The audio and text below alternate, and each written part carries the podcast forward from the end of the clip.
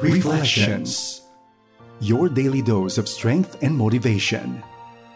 Reflections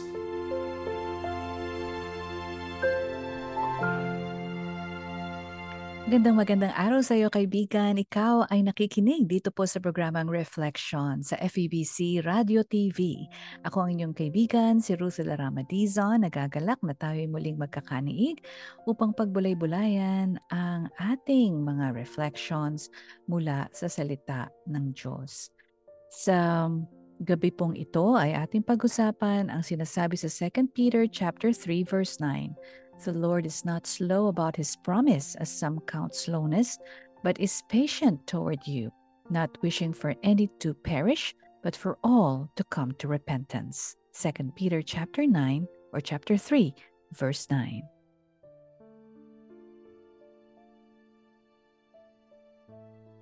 This is Reflections on FEBC Radio TV at ako pong inyong kaibigan si Ruth Ramadison.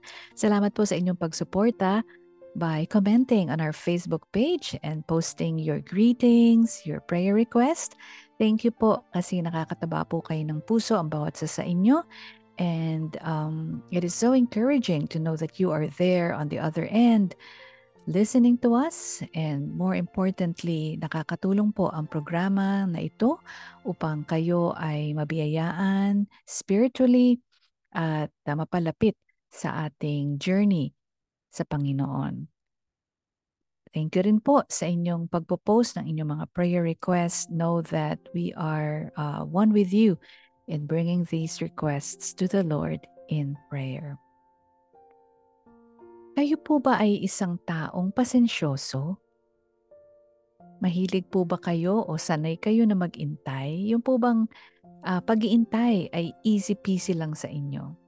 Kasi po alam ko marami sa atin yung hirap mag-intay, di po ba? If there's one thing na talagang nahihirapan tayo, ang karamihan sa atin, ito po yung mag-intay.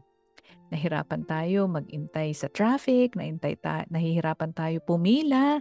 Kapag mabagal yung cashier, medyo umiinit yung ating ulo at uh, talagang lumalabas yung mga matagal na nating itinago na mga ugali na hindi na nararapat, di po ba?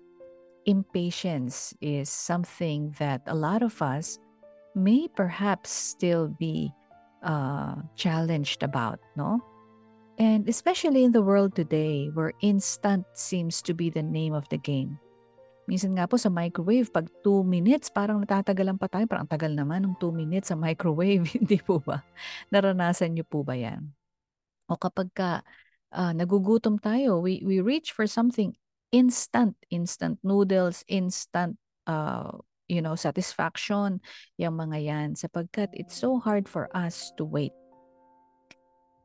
Especially as we look at the world around us today and we see evil around us, sometimes a lot of us say, Lord, come, Maranatha, come quickly, Lord.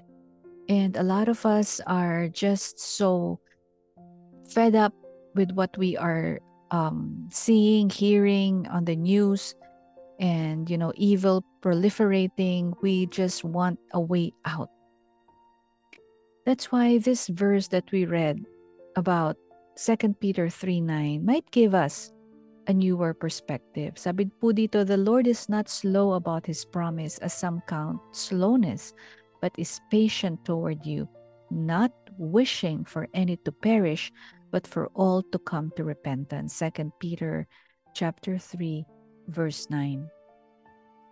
Yung po mga favorite verse natin, John 3.16, For God so loved the world that He gave His only begotten Son, that whoever believes in Him shall not perish, but have eternal life. Yung pong verse na yan is the essence of the gospel. The gospel means good news, and it's God's plan to save us from eternal separation from, from Him. Alam naman po natin na ang yung ating mga imperfections separate us from God's holiness, from His perfection. And because of that, because of our imperfections, we could not have a personal relationship with Him. And knowing that we could not get to Him on our own, God sent Jesus to us to make things right. Jesus did what no one else could. He lived a perfect life. He died for us, and then He conquered death by coming back to us. It's His resurrection that led to our reconciliation with God, and that's good news. And here are three kings to remember about the gospel as we wait on Him for Him to return. Minsan nagtataka tayo, bakit ba ang tagal dumating ni Lord? Siguro may mga pinapagawa po siya sa atin pa. And it's best to remember things that we should know about the gospel. It says God loves everyone. John 3:16 doesn't say that God loves some of the people in the world. It says he loves the world and that means everyone who inhabits it. God's heart is for all people and the gospel is for everyone and he wants everyone as we are talking about in this verse 2 Peter chapter 3 verse 9. Jesus promised to come back for his people and God always keeps his promises. So his return is sure, his return is certain. And we might grow impatient waiting for him to return, but we can take comfort in knowing that his waiting, that our waiting, is actually for our own benefit because he wants to give everyone an opportunity to know him personally. Meanwhile, what do we do while we are waiting? He sends you, He sends us. We have a mission, we have a purpose. While waiting, we do not wait and just do nothing. We are to wait actively. The last thing Jesus told his followers before he returned to heaven was to go and make disciples everywhere.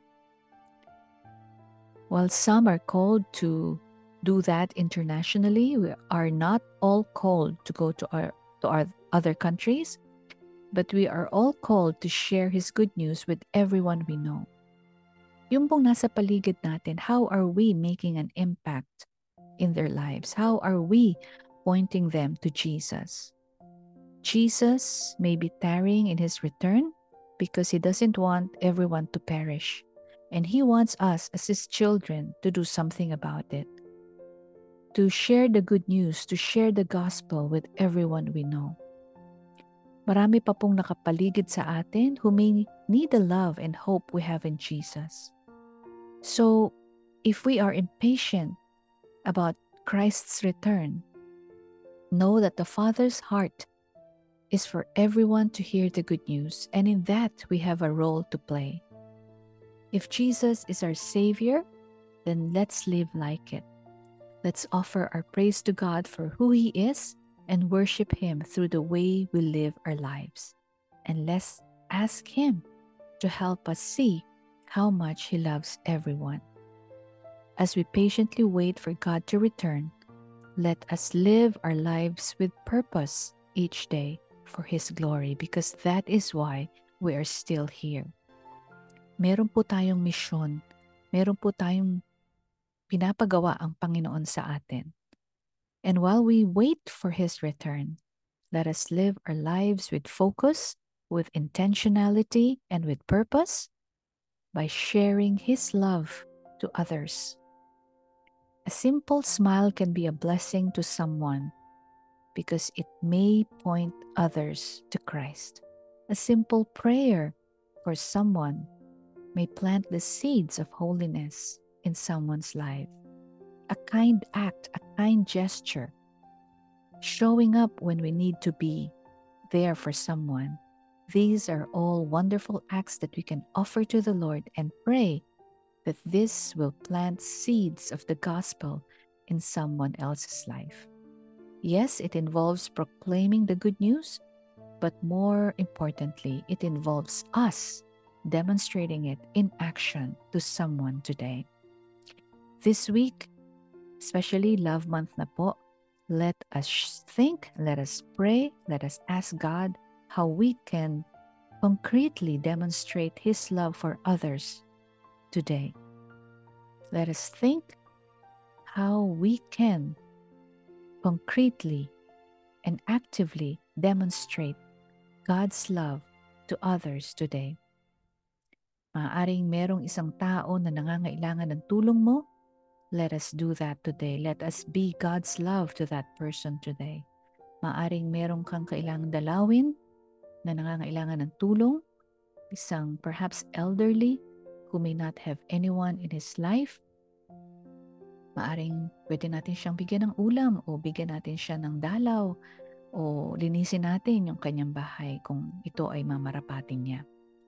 Something that would demonstrate God's love in someone's life today. Because you may be the reason na kailangan niya makita o maaari niyang makita ang pagmamahal ng Panginoon sa kanyang buhay. So this love month, it's not all about gushy, kilig-kilig feelings, no? Yung love, it's a commitment. Yung love is a determination. Yung love is hard work. And this involves really being intentional about showing God's love to someone today. Magipo sana tayong biyaya at demonstrasyon ng pagmamahal ng Panginoon sa isang tao sa araw na ito o sa mga susunod na araw pa. And let us prayerfully Consider this as we celebrate Love Month this month. Ikaw ay nakikinig dito sa programang Reflection sa FEBC Radio TV at ako po ang inyong kaibigan si Ruthel Ramadizon. At uh, ating pong pinag-usapan ang 2 Peter chapter 3 verse 9. The Lord is not slow in keeping his promise, instead he is patient with you, not wanting anyone to perish, but everyone to come to repentance.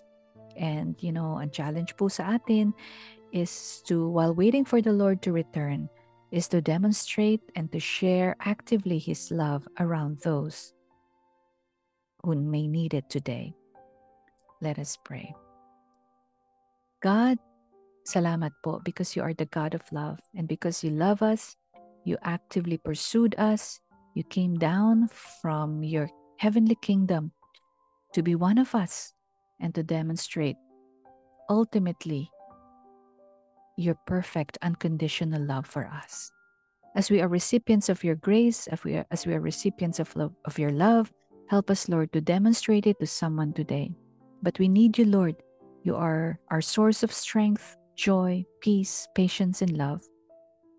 Fill us with your Holy Spirit so that we may be able to pass on your character and nature to someone today. Thank you, Lord, for always approaching us with kindness. And today, Lord, forgive us. We repent of focusing on momentary things instead of placing you first in our lives. Draw me close to you, Lord. Draw us close to you.